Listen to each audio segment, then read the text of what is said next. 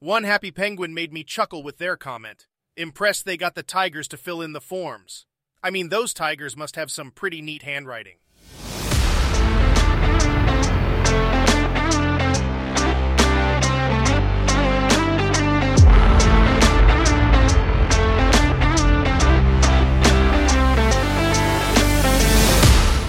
Welcome back to another episode of No Small Boy Stuff. I'm your host, Mike, and as always, I'm joined by my good friend, Alex. Today, we're going to dive into some of the hottest topics on the world news subreddit, giving you our thoughts and insights on what's happening around the globe. That's right, Mike. We've got some interesting topics lined up for today, ranging from politics to environmental issues. So buckle up and get ready for another engaging conversation. But before we jump into our first topic, if you're enjoying our podcast and want to keep up with future episodes, make sure to hit that subscribe button. Your support means a lot to us and helps us continue to bring you these discussions. Absolutely, Mike. And don't forget to share the podcast with your friends and family so they can join in on the conversation too. Now, without further ado, let's dive into our first topic for today. So, Macron recently said that Europe must reduce its reliance on the U.S. and avoid being drawn into a confrontation between China and the U.S. over Taiwan. He's emphasizing this idea of strategic autonomy for Europe. What do you think about that, Alex? I mean, it's an interesting perspective, but let's see what the Reddit comments have to say about this. Right. So we have one fan 7,296 saying this could be a smokescreen to distract from the chaos in France. Classic political move, huh? Oh, absolutely. When in doubt, distract. This is my dog 2142 brings up a good point about Eastern Europe, saying that they're not going to follow Macron after seeing how France and Germany reacted to security threats at the EU border. I guess they're not holding their breath for that strategic autonomy thing. Yeah, it's like your sibling promising to have your back in a fight, but they're always missing when push comes to shove. Stave Fraw's comment is pretty funny. They're basically saying Europe's already enduring high costs for their relationship with an expansionist authoritarian regime, and Macron's like, let's do the same with China. That's like doubling down on a bad bet. Res Bookkeeper suggests that the U.S. should also reduce its dependency on the EU and avoid getting dragged into a confrontation between Russia and the EU. How does that sound to you, Macron? It's like, hey, we want to be independent, but also can you still help us out? Elgin Stwally talks about how, as a Canadian, they've lived close to the U.S. their whole life and how they're generally great people. They even mention illegal border crossing just to take a leak. True friendship right there. Hey, sharing is caring even when it comes to international bathroom breaks. And finally, Oslo points out that someone, asterisk cough asterisk Macron asterisk cough asterisk, might still be upset about the Australian nuclear subdeal. Yeah, it's like your friend getting a new toy and not inviting you to play with it. Petty, but it stings. All right, so we've got some good news for a change. India just released its latest tiger census, and the number of tigers has increased from 2,967 in 2018 to 3,167 in 2022. That's a pretty decent increase, right? Yeah, it's nice to see some positive news for once. And this comes as Project Tiger celebrates its 50th anniversary. They're also launching the International Big Cats Alliance to focus on protection and conservation of seven major big cat species around the world. That's a big deal, literally. Reddit user is Jupiter Moon sums it up perfectly. Finally, some good F asterisk King news. We couldn't agree more.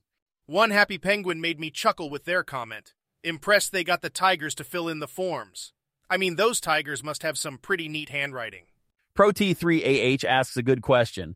What is the best place to see tigers in the wild in India?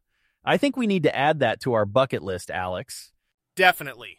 There's nothing like seeing those majestic creatures up close and personal, just, you know, from a safe distance. Private God says it ain't much, but it's honest work. That's true. Every little bit counts when it comes to conservation efforts. And Sharp Lawfulness, 7,663 points out that India gained 200 tigers in just two years. Not too shabby. Finally, Jimmy15 asks about lions and if there's been any talk about their population increasing too quickly for their current area. Well, that's a different story. But hey, maybe the International Big Cats Alliance can help with that too.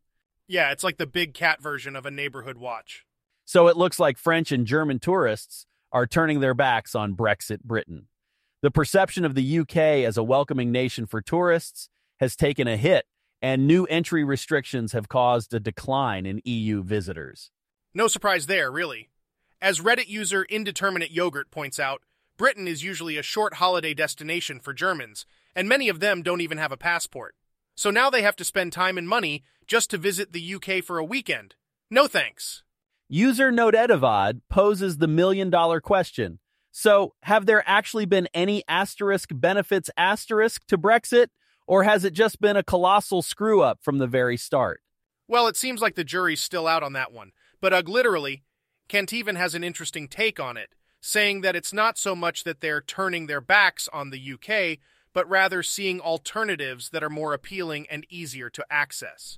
Plus, as kinky underscore imagination points out, it's hard to believe that the UK voted to, well, shoot themselves in the foot like this. Dr. underscore Floki has a more cynical view, saying, Why are people surprised? This is what Brexit was for, to keep the foreigners away. Ouch. Gianluca Mattioli chimes in, suggesting that there are many other underrated places to visit in Europe. So maybe it's not all doom and gloom for people looking to travel, just maybe not to the UK. Right, and try underscore depth shares some interesting stats from the article like how the UK's ranking for best place to visit has dropped significantly in the eyes of the French and Germans since 2016. So, maybe Brexit has had an impact after all? User Country 57, who moved to the US in 2014, says that when they return to visit family in the UK, they notice it's getting worse each time. They even say the place they miss doesn't exist anymore. That's a pretty sad statement. On a lighter note, 303 Roger 1 simply comments, so Brexit worked. Well, I guess it depends on how you define worked, right? All right. As our last item for today's podcast, let's talk about deforestation in Brazil's Amazon rainforest. According to official figures, the first quarter of 2023 has been one of the worst on record. Despite Lula's promises, the problem still seems to be rampant with 844 square kilometers destroyed in that period alone. Now, Reddit user HSKFmen points out that Lula was only elected a few months ago and deforestation has been a major problem for years. They compare it to criticizing Biden for not fixing inflation after only a couple of months in office. I mean, Rome wasn't built in a day, right? Exactly. And Natacat chimes in sarcastically, saying, Massive problem is not immediately completely solved in a few months under a new president? Yay, has to be the president. It's a good reminder that it takes more than just a new leader to solve complex issues like deforestation. So true, Mike. It's always important to keep in mind that real change takes time and effort from everyone involved. But hey, on a lighter note, maybe Lula should try to plant a tree for every new decree he signs, you know, as a symbolic gesture or something.